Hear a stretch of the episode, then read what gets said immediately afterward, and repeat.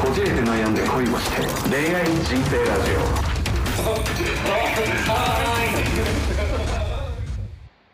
なんかいつも千葉くんがねうんこの収録の終わりにパーティー行くだもんね。なんか今日も卓球しに行くんでしょ？いいしに行くよ。遊んでんのかなって思うよねやっぱり。遊んでるわけではないよね。あの楽しんでますけどでもそれも一応あの新しい人と出会う仕事なので、うん、うん。でそれは何？ちゃんと男性がいるところだよね。うん、もちろんよ。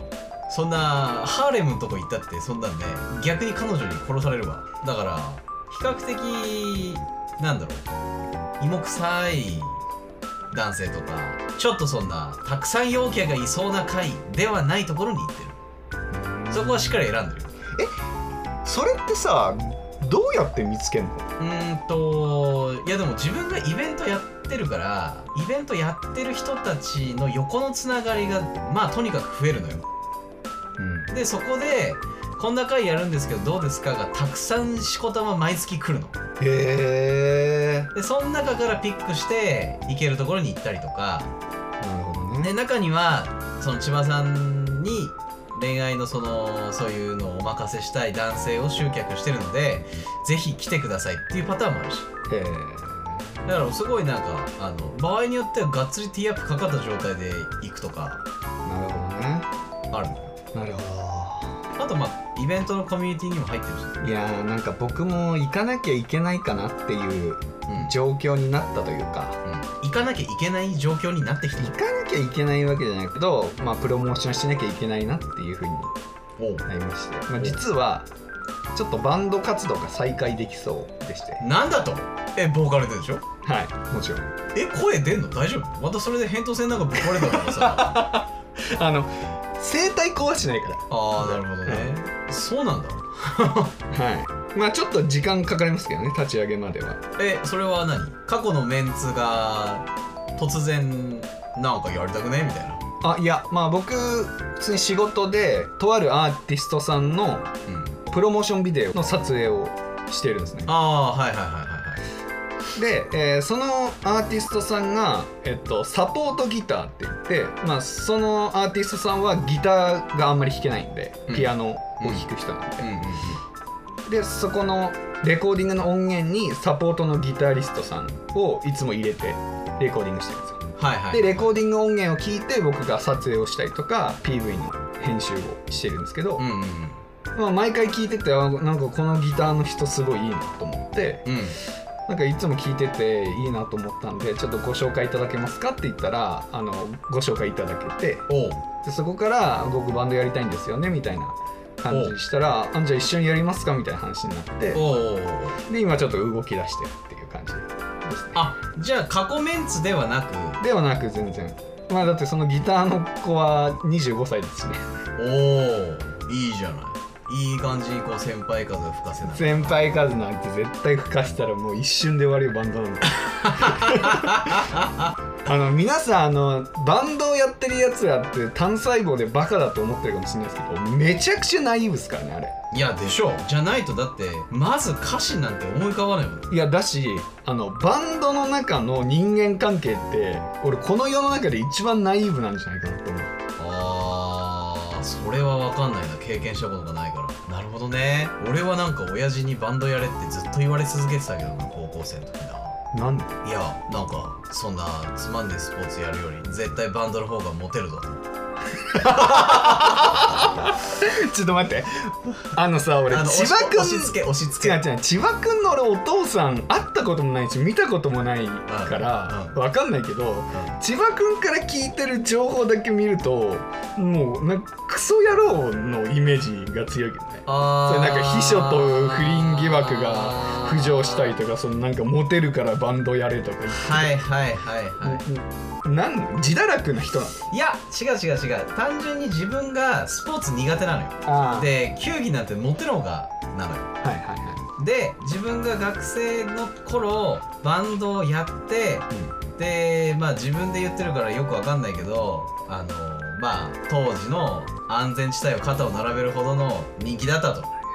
旭川市で。へでその安全地帯多分1個か2個上ぐらいのバンドなんでね。え、うん、当時ね、っていう成功体験があるから俺にもバンドをやれっていうふうに言ってきてるわけでいやそのバンドは楽しいぞじゃなくてバンドはモテるぞであやらせる。まあ楽し楽しいぞもある。うん楽しいぞもある。ね。えでもそれで本気でプロを目指そうとしたらお前みたいなやつがなれるわけねえだろ。ってなるね。なるなるなる。わけわかんねえじゃんなるなるなるお前がやらしたんちゃうかんって。いやーどうなんだろうね。そう。でも親父は親父でやっぱその安全地帯があのまだねそのメジャーデビューする前に、うん。もう音楽がめちゃめちゃ好きな集団でもう修学旅行とかも行かずして曲作ったり練習したりしてる姿を見てこれがプロなら俺はプロになれんって思って諦めたみたいな。自堕落なやつじゃねえかやっぱり。なんだよそれ。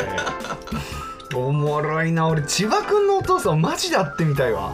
ああ今度じゃあ機会があれば、まあ、一応授業ではしっかり成功してるんであの実家にフェラーリ2台ありますから。あとなんか時計もなんかロレックスのギラギラなのが何本もありますから。じゃあもう千葉君は道楽坊ちゃんなんだまあそうなのかもね。まあでもそんなこともないな。ガキの頃はまあその今の親父の会社の前はフランチャイズでこう店舗のオーナーとかやってたんだけど、まあ、その頃は割といい暮らしだったしでもおほぼ家にいないからね。仕事がずっとで、母親も一緒にね。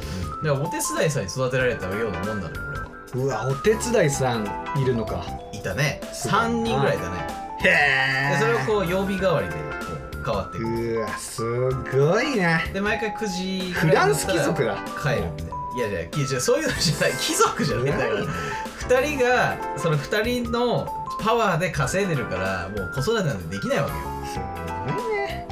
でそれがずっと続いて俺が就職した頃かな。高卒で就職した頃にフランチャイズのオーナーの会社がぶっ潰れて、で借金多額の1億ぐらい背負う瞬間だったんだけどなんか、えー、とその会社を買収して俺がやりたいっていうあの天使のような人が現れたみたいで、へその人のおかげで免れた免れたけどもうゼロから自分で会社作って自分の事業をスタートする時は結構ピリピリしてたしね。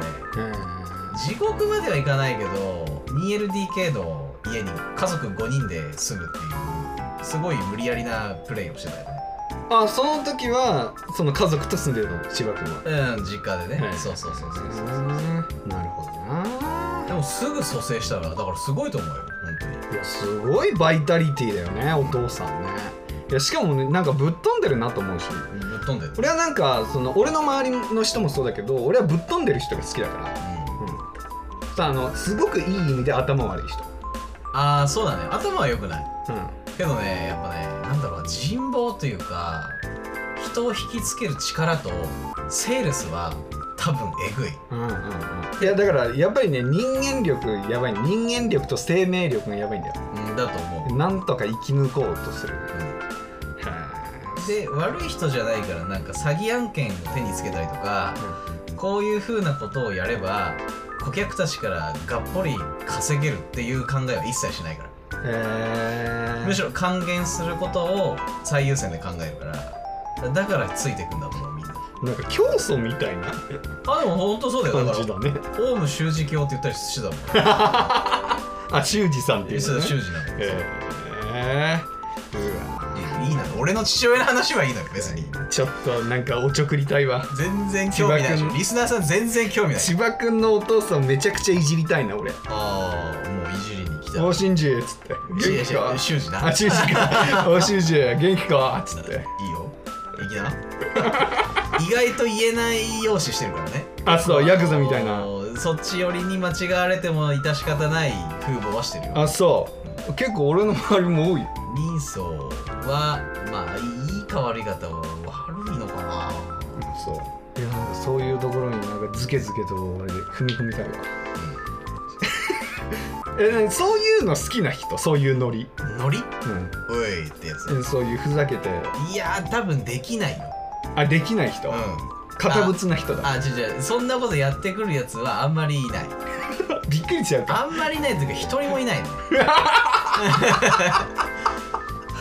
まあ時々なんか受け身になってなるけどまあまあでも本当やっぱその競争っぽい感じで強い立場に常にいるから、うんだからまあファンの人たちが時たまおちょくってなんかやったりとか酔っ払った時はね、うん。あるけど基本的にはもう常に上というか絶対権威だからあそう。うわーあんまあでも好きじゃないな偉そういう人。偉そう偉そうでもないけどね。あ偉そうなところもあるけど。いやなんかインタビュー形式みたいな感じでちょっとおちょくりたいねずっと。おずーっとおちょくる質問ばっかり。なんかずっと偉そうっすよねなんか そんなの初対面でできるかヨッシーができたらそれすげ え。違う。ただの失礼な人なのよ。ああ失礼な人だよね。いやでも絶俺対できねえよ。俺あの一番好きなのがあの有吉が一番有名になったと言われているやつわかる？浜港にうん。すごい失礼なことするってえー、何それ？やつ見てみて。YouTube とかであるから。あれめちゃくちゃ好きなあれやってみたいの俺人に。で俺千葉君のお父さんでやるから。俺の親父に？うん。浜港インタビューでやるわ。俺の親父にか。まあ勝手にしたらいい。俺は俺はその場にいないから。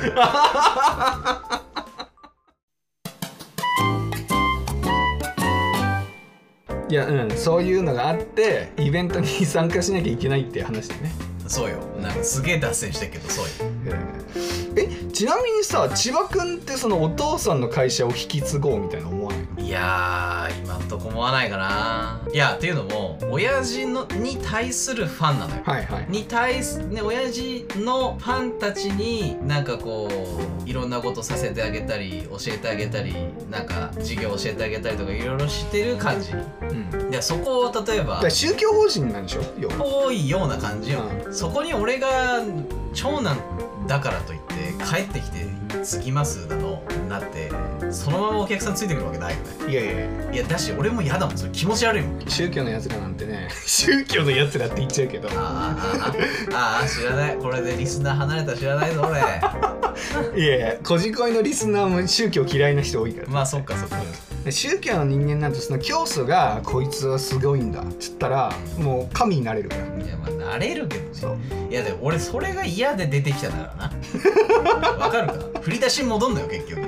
いやいいじゃん。だってそんな楽してさあの親父の客がその自分の客になれるんでしょ。楽楽なんねえんだって結局よ それはそれでいろいろなんかあんだって。ああるよね。あお父さんはこうしてくれたのにとか言われるの大よ変だ。結局なんか陰口も叩かれる。うん。結局2世だって言われうんるんだよそうそうそう。お父さんと比べられてね。うんだからもう本当親父が倒れてもう再起不能でで一緒に住んでる母親とか俺の弟の次男か、とかあと今一緒に働いてる親父の会社の社員と秘書、うん。取締役含めて、でやってもらってどうしてもうまくいかないですなら行くけど。あそう行くんだ。いやそれは仕方なくない？いやそんなんだって別に。これは家族といえどね別に自分の人生ですからまあでも俺に対してヘルプしてくることないと思うけどねあそう。見捨てられたんだ。いや見捨てられてるわけじゃないよ。自立してるから互いにそれは。あそう。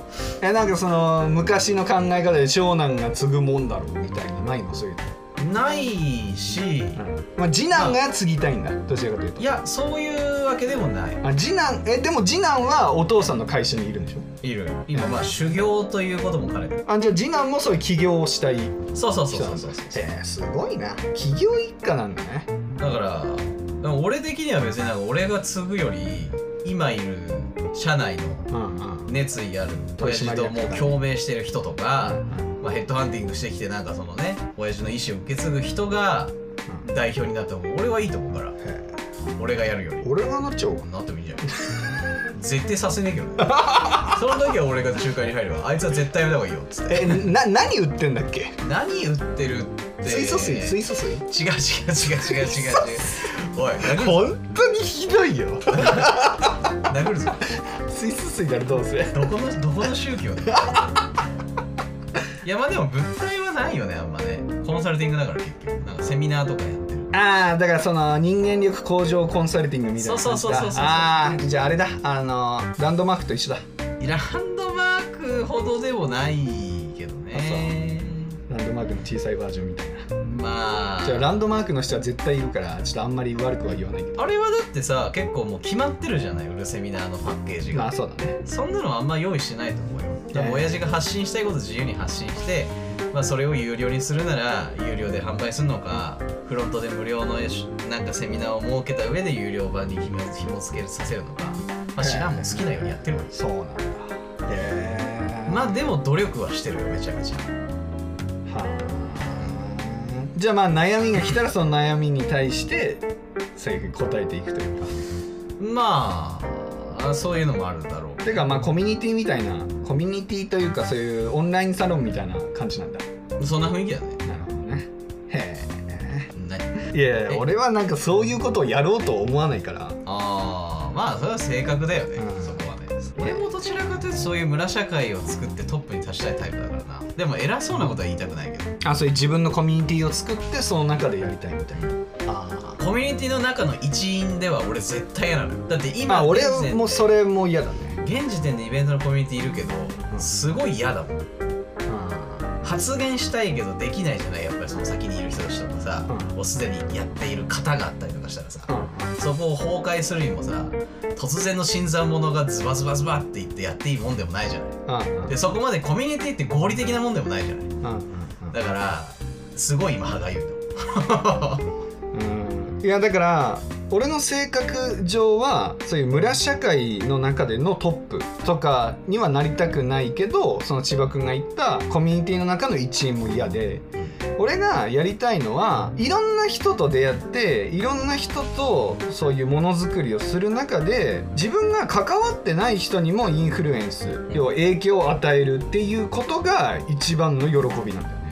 だから別にその村社会を作って自分の目で見てあこの人がこういうインフルエンスを受けたなとかこういう影響を受けたなっていうのはあんまり。でわざわざ組織を作るというよりかはもう発信して、もう自分が影響力ただただつければいいってことうん、そうそうそう。いいんじゃないですか。そういうこと。いやでもまあまあだからミューミュージシャンってだからそういうことじゃん。まあそうだね。だから俺はミュージシャンっていう入り口だからそのスタンスは変わんないかな。まあ芸能人的な考え方ですよやっぱり。どこまで行っても。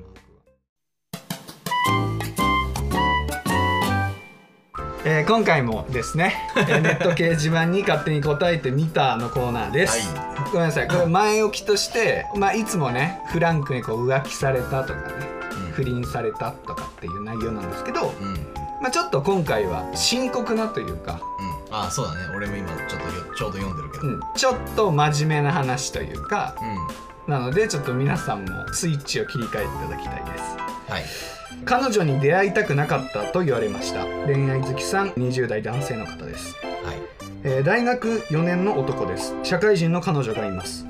少し落ち込んだことがあり書き込ませていただきます。うんはい。彼女はうつや境界性パーソナリティ障害などの精神的な病に苦しめられています。うしかし社会に出て責任のある仕事を続けたり明るく前向きに生活をするなど病気と戦いながら頑張っています。んうん。僕はそんな彼女に惹かれサポートをしたり、えー鼓舞することに尽力していました彼女は境界性パーソナリティ障害のせいか人が変わったように急に怒り出すことがあります。うん。次の日にはなぜこんな些細なことで怒ってしまったんだろうと謝ってくるので本当に突発的なものだと感じています。うん。少し前に電話をかけられた時にこれが起こりました今回も本当に些細なことで怒られてしまったのですが会話の途中で病気に立ち向かうのが辛い。辛いから応援するのをやめて出会いたくなかった。などと言われてしまいました。うん。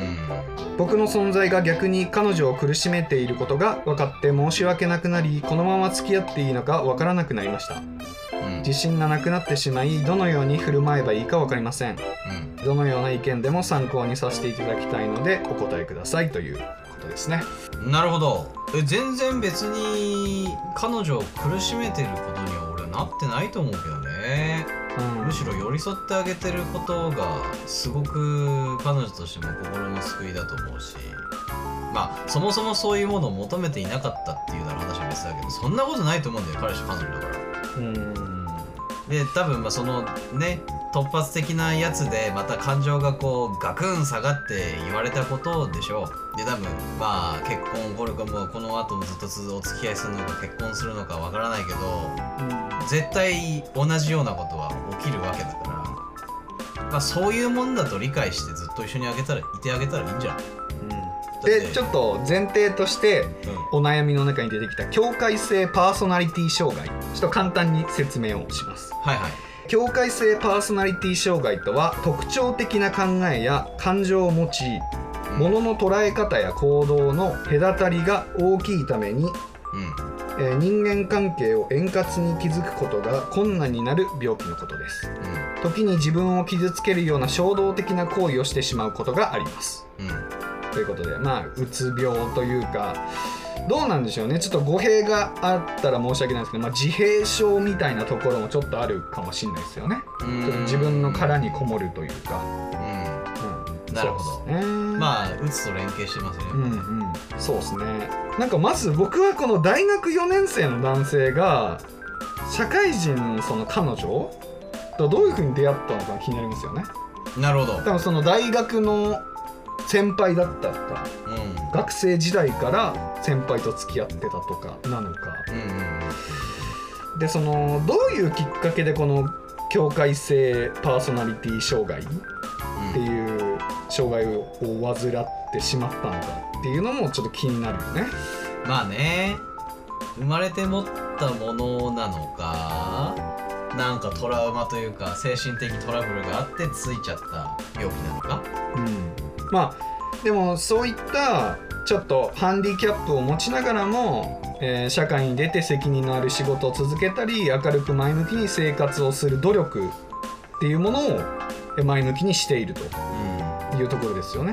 だから僕はすごくいい彼女さんというかすごくこう自分の、んそうだね。うん、そういったネガティブなところと対峙して向き合って生きてらっしゃる方なのでなんでしょうその根本としてそんなにその人を傷つけようとか陥れようとかそういう奔放になろうっていう意識はその根底にはないと思うんですよね。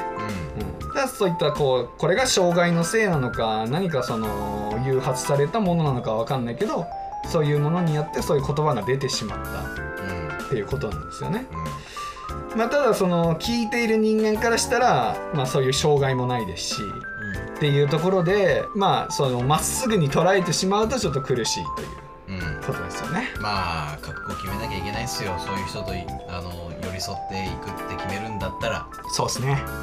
まああの全然障害とかは関係ないですけど、まあ、うちの母親ヒステリックで頭おかしいって言ったじゃないです言ってましたね。か。はい、そんなのうちの母親に何回やられたか。うん。こんな気候。いやだから本当ね。感情でやっぱ左右されるよね。うん。特に女の子は。うん、すごいよ。だってあの普通に、えー親父とで母親と。うん。で僕が後部座席に乗ってて買い物行ったんですよ。はい。で父親と母親っていうのはもう本当に3秒に1回喧嘩するぐらいの夫婦でしたから、はい。でいつも通り喧嘩始まるわけですねなるほど。あんたが悪いのよ。なんで俺が悪いんだ。いやあんたがこうしないから。いやそんなの知らねえよ。なんていう。はいはいはい。押し問答が始まるわけですよ。いつものはいはまた始まったと思って。はいはいそれは携帯をいじってたんですよ。はいはいそしたら「もういい知らない!」って言い出して。おうお母さん。普通に多分本当に時速50キロぐらいで走ってる車のドアをガチャって開けてえ？ー、飛び出したんですよ。いやいやいやいやいやいや無理じゃない？足もげない？俺一瞬あれミラ・ジョモビッチかなと思って。おー。バイオハザード始まったかと思って、おーすごいね。うん、なんかゴロゴロゴロゴロゴロゴロみたいな。え？なって。ー、え結局こけてんの？だからこけるよいやねこけるでしょそれ。こけるよね。それは。ミラ・ジョモビッチじゃないから。ねでえーってなって。なるよね。えーってなるようん。でそのまままああのどっちも病院通いなんで親が自分のあの勤めてる病院にそのまま行ってえー、治療を受けました。骨折とかは奇跡的にしなくてあの全身打撲でしたけど。精神的にやっぱりこう追い詰められちゃいがちな職業だよね看護師さんってね、びっくりするよ。まあ平気でやるからそんなの、あうん、あとはもうそれもあるんですよ。あの大体やっぱり車の中での喧嘩が多いよねだから父親と母親がふ普通に2人で買い物行ってる時にね喧嘩になったみたいでで僕は家にいたんですけど父親から電話かかってきて、うんお母さんがまた飛び降りたんだ車あから。飛び降りたっていうか止めてって言われて止めてもう ドア閉めてどっか行っちゃっええたで携帯の電源切ってるらしくて。逃亡じゃないかも、う。ん。逃走中やってんの。で車でも20分ぐらいのとこなのよ。すっごい田舎だから俺が住んでるとああそっかそっかそっかそんな帰ってこれないのよタクシーとか捕まえない限り。ええ野生に帰ったんだよじゃないもん ワイの山やっつって。そうそうそうそうなわけあるかい。ポケモンみたいにね。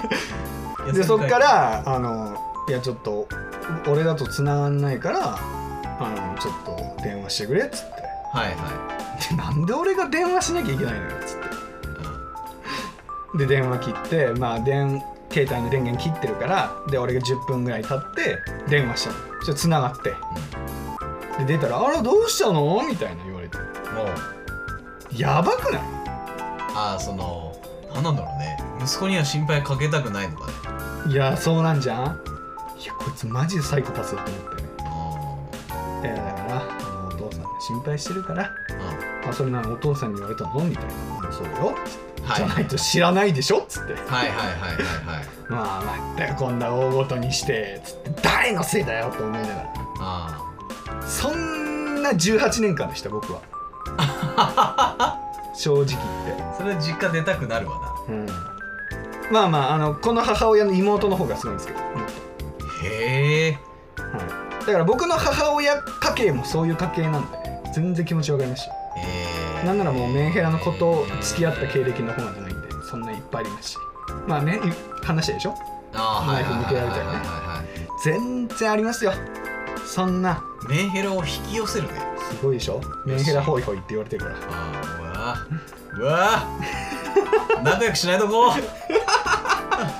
だからねそんな言葉の暴力ぐらいでもひるんじゃいけないよ。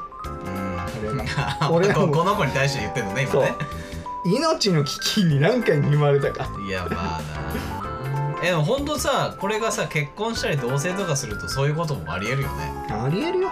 こっち来んなとかつってもうナイフ向けてくるとかね。うん。そこと立ち向かう覚悟とそれを乗り越えるぐらいの愛や感謝が彼女に対してあるなら一緒にいたらいいと思いますし。うん。あのやっぱりそういう母親を持ってるんで親父ってすごい名言を持ってるんですよ。僕はすごいストックしてるんですけどうん。お心の中に。ズバリ一つ言ってもらえますか？ズバリ一つ言うとわかるか？わかるか？結婚は我慢っていうだろう違うんだ諦めだっていう名言があるんです諦め俺はなお母さんを諦めたんだって いやなんかえ大丈夫そう？すっごいよ。俺だからね俺親父とお母さんの話をすると泣きそうになるのよ俺哀愁が漂いすぎて。あまあでももう諦めだよねもう。そこまで来ると、ー諦めるんだ。うん。えだってもう、えー。我慢なんかじゃもう抑えられないよそんな。時速50キロの車から飛び出すような母親は。もう我慢じゃ無理よ諦めだよ。確かに確かあやったなって。にいやそりゃそうなるって。そうなるよ。だって人間も動物だもん。より動物だようちの母親。はすっごいから。いやだからその母親に言われた一言があるんですよ僕は。うん。それがまあ今でも忘れられなくて。うん。まあ東京に来るタイミングがまあ僕実は被災者なんですけど東日本大震災。ああはいはいはいはで、えー被災をして、まあ、逃れて、うん。まあ本当僕らの年代は2011年の4月に上京組なんですね。いうん。僕らの年代は、うん。あれが2011年の3月11日ですから、ね。まあ1ヶ月ぐらい早くそういう逃れるっていうようなことになったんですけど、えーまあ僕は2011年の2月ぐらいからマンションの契約をしてたんでもう入れるいつでも入れる状態この家ね。だったのでそうこの家。はいはいはい。なのでまああのまあ運が良かったというかちょうどよく家族が避難したんですよ。ここに？へあの全員じゃないけど。えでその頃あの洗濯機とかがなくてうん。まだ買ってなくてそのコインランドリーの使い方とかも分かんなかったのでその当時。母親があの洗濯物をまとめて行ってくれたんですね、うん。うん、でその時にちょっと場所が分かんなくてめちゃくちゃ遠いコインランドリーに行ってたのよ。本当はもっと近いところにコインランドリーあるんだけどこの家の近くに。でその歩いて行ってたから重い荷物を持って母親が。明大前ぐらいまで行った？明大前ぐらいまでじゃないね。大宮八幡とか多分あっちの方まで行ってるええそう。でそれでなんか母親もピリピリしてたんだね。そういう震災から逃げて。で住み慣れない東京という土地だし。うっていうのでピリピリしててで俺がそのちょっと汚れ物を出しちゃったの母親が行ってる時。にん。は洗いに行ってる時に。あでそれをが見つかってしまって帰ってきた時に。うん。でななんであんたはこういうのを私の気持ちが分かんないのよと、うん。こんな頑張ってね洗濯をしたのにまた洗濯物増やして。いや普通に考えたら洗濯物なんて日々出てくるもんだから出るね。別に次に回せええやんって思ったんだけど、ん。なんかピリピリしてるから、うん。怒られて、あんたなんか産まなきゃよかったって言われたからねうんおー。なるほどね。でそこあんたなんか産まなきゃよかったって言って洗濯したものをどさって置いてバーンって出ていっちゃってそっから俺のあのこの部屋に戻ってくることはなかった。えええでその後普通に何？実家に帰ったってこと？いやえーっと千葉に姉がいるの。あそっちだ多分千葉の実家に行ったんじゃない？いやで兄貴来たけどねお母さんはあの俺千葉のあの妹の家追い出されたからお前んとこ来たわっつって。トレードされた。やば。で話したの俺が。まあそんなもんだよねっつってそんなもんだよね。それは確かに結構過酷だな。でいやそういうふうに言われたんだよ。っつったら「私そんなこと言った?」って言うからね普通に。うんやばいね。そんなもんだよ。全然慣れてるもん。なんなん？なんえそもそもそういう人なの？お母さん。いや分かんない。なそういう人なんじゃないの？多分。精神鑑定とか受けてないから分かんないけどで受けさせたら絶対そうなるよ。職業柄やっぱりそういう風になっちゃってる。まあそういう風になったんだろうね多分。ああまあでもどうなんだろう。家系なんだろうね。妹もそうだしなんかおばあちゃんもちょっとヒステリックだし。あそうなんだ。うん。えでもそんなねそんなお母さんにって言ったらちょっとおかしいけどお父さん惚れてちゃんと子作りしてくれてよかったね。そう。この世にちゃんとだからヨッシーが生まれてこれて。あの諦諦めって俺に言うのも失礼というかどうなんだろうと思うけどまあねこの本当の性格を知らないままね結婚して子供4人も産んでねここまで育ててそこから徐々に分かってきたから俺はもう諦めた。あ4人兄弟なの？4人兄弟だよ、あそれ知らなかった。俺うん、えー、えで？3番目？俺は一番下、あそうなんだ、うん、なるほどだからまだ子供1人2人ぐらいの時だったらまだね違う選択肢考えられたけどもいやう4人もできたからもう諦めだっつって。一人できたら諦められないって。一人できたら二人三人四人なるって。簡単にいかんって。そうそう。いやだからもっと早いうちに気づいときゃよかったっつって俺じゃまあいやそんなこと言ったってね、それはそれでげ今現在の幸せをかみしめた方がいいと思いますよお父さうん、いやまあでもあのなんだかんだ幸せにやってますようまく。ん。ううん、んでしょうね。俺本当にどうやってんのかなと思うけどね。で俺マジですげえと思う俺。あ今よ父親はやっぱりすごいね。結婚したら父親みたいな父親になりたいもん俺。マジで。よヨッシーが今いない状態でのそのお父さんお母さんのいざこざが起きた時の仲介役はじゃあ兄上がやってんの？なんだろうね。もうもうやめたんじゃない？だってもう年だし、まあうん。ないつまでやってんのよって話になるよね、いやだから僕の幼少期は割と悲惨ですよ。今でもあの人の怒鳴り声ってすごい僕無理なタイプなんで。それがあうん。の夫婦喧嘩が原因なんでうーん。じゃあいじめたい時どうなればいいの俺ひどい人間じゃんただ あの幼少期はよく一番近いところに姉がまあその千葉に住んでる姉うん。と仲良くて父親と母親がリビングで大声で怒鳴り合ってる時は僕が耳を塞いで姉に抱きついてもらってました。うん。そういう幼少期を過ごしました。うーん。あそう考えるとお姉ちゃんも強いだろうね。はい、いやもうもう兄弟全員もう兄弟全員集まるともうそういう話になるんですか？ら父親と母親の話。えっとちなみにその年年末年始とかお盆に、うん。その家族6人で会うことはある。今？今。今はないね。ほぼないね。だって一番上の姉がもうドイツにいるから。ドイツ？でドイツでスペイン人と結婚してるから。マジか。あまあだからぶっ飛べますよ。僕の家系は。そういう意味では。はい。あじゃあ女女男男なんだねはい。一番上の姉ちゃんいくつなの今？俺と9個差なんで9個年39は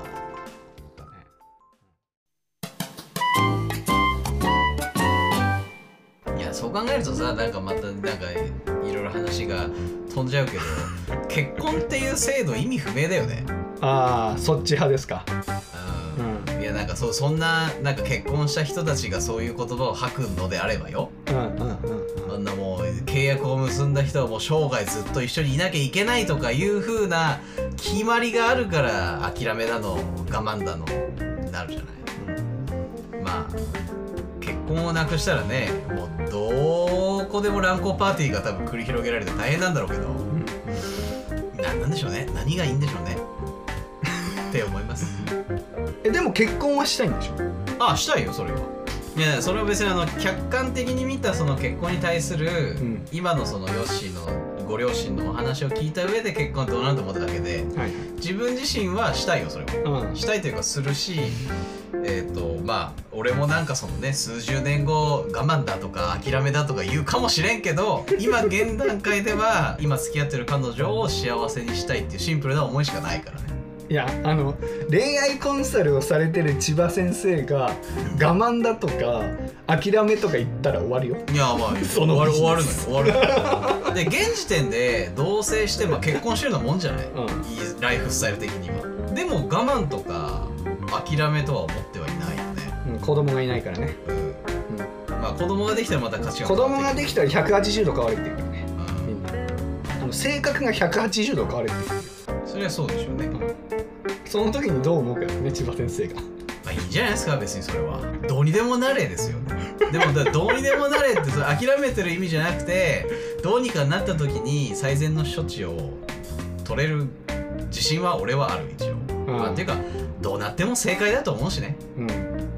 あだから僕は本当に上からだし分かったような口を聞くなって絶対に言われると思うんですけどそれは子供が生まれる前にちゃんと言いますよ性格を変えないでほしい態度は変えていいから。性格は変えないでほしいって絶対言いますう。んんなこと言ったってな。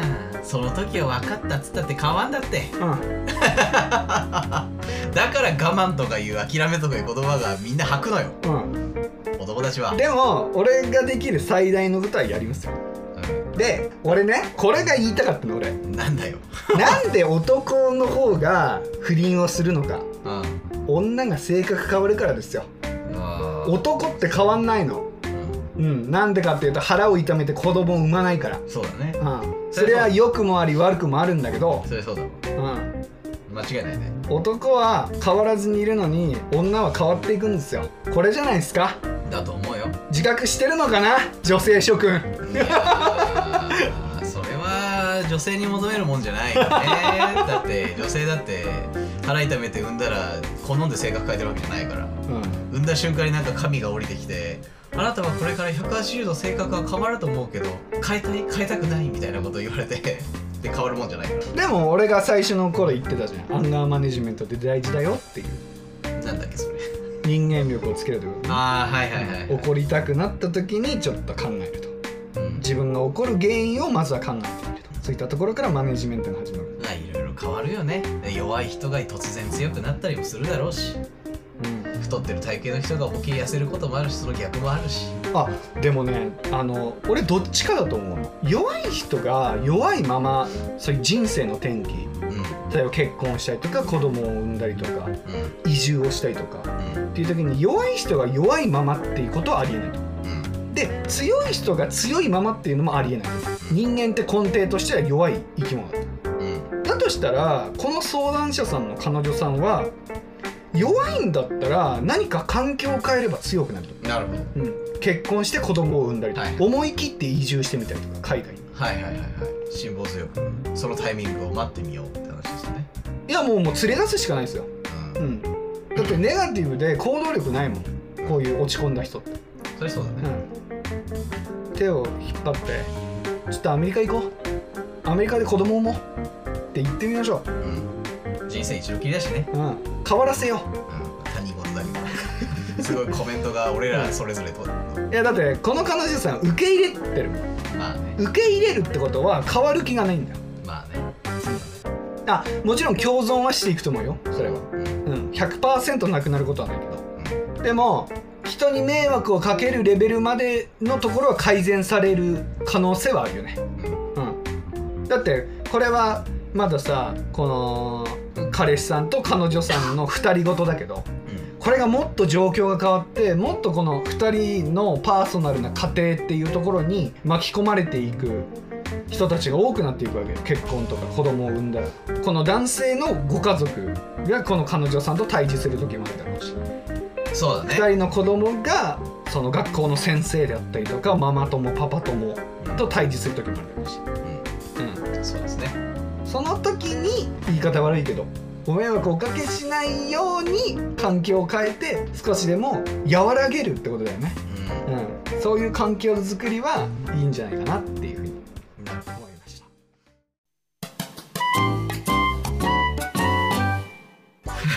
た。ということで、はいということで。こじこいではねあのレターを募集しています。インはいスタ、ツイッターの DM とあと千葉君には言ってなかったんですがおしれっと Google フォーム開設しました。Google フォーム？おうおうおう。はい。なので気軽に Google フォームからもあのレターをお待ちしてます。まあ、Google ね。フォームではあのまあ、えーラジオネームとあかー年齢とかご職業とかを伺いたいんですけど DM だとねなかなかまあ何を書けばいいのかなっていうふうに分かんないと思うんで Google フォームを見ていただければなるほど。あのそこにもうあの書き込む内容書いてあるので、はい。はい、ぜひ Google フォームなども活用して皆さんから見のてみてください。DM を DM というかあのレターをお待ちしておりますのおで待ちしております。はい、ぜひよろしくお願いいたします。はい。ということで本日はここまでです。また次回お会いしましょう。さようなら。さようなら。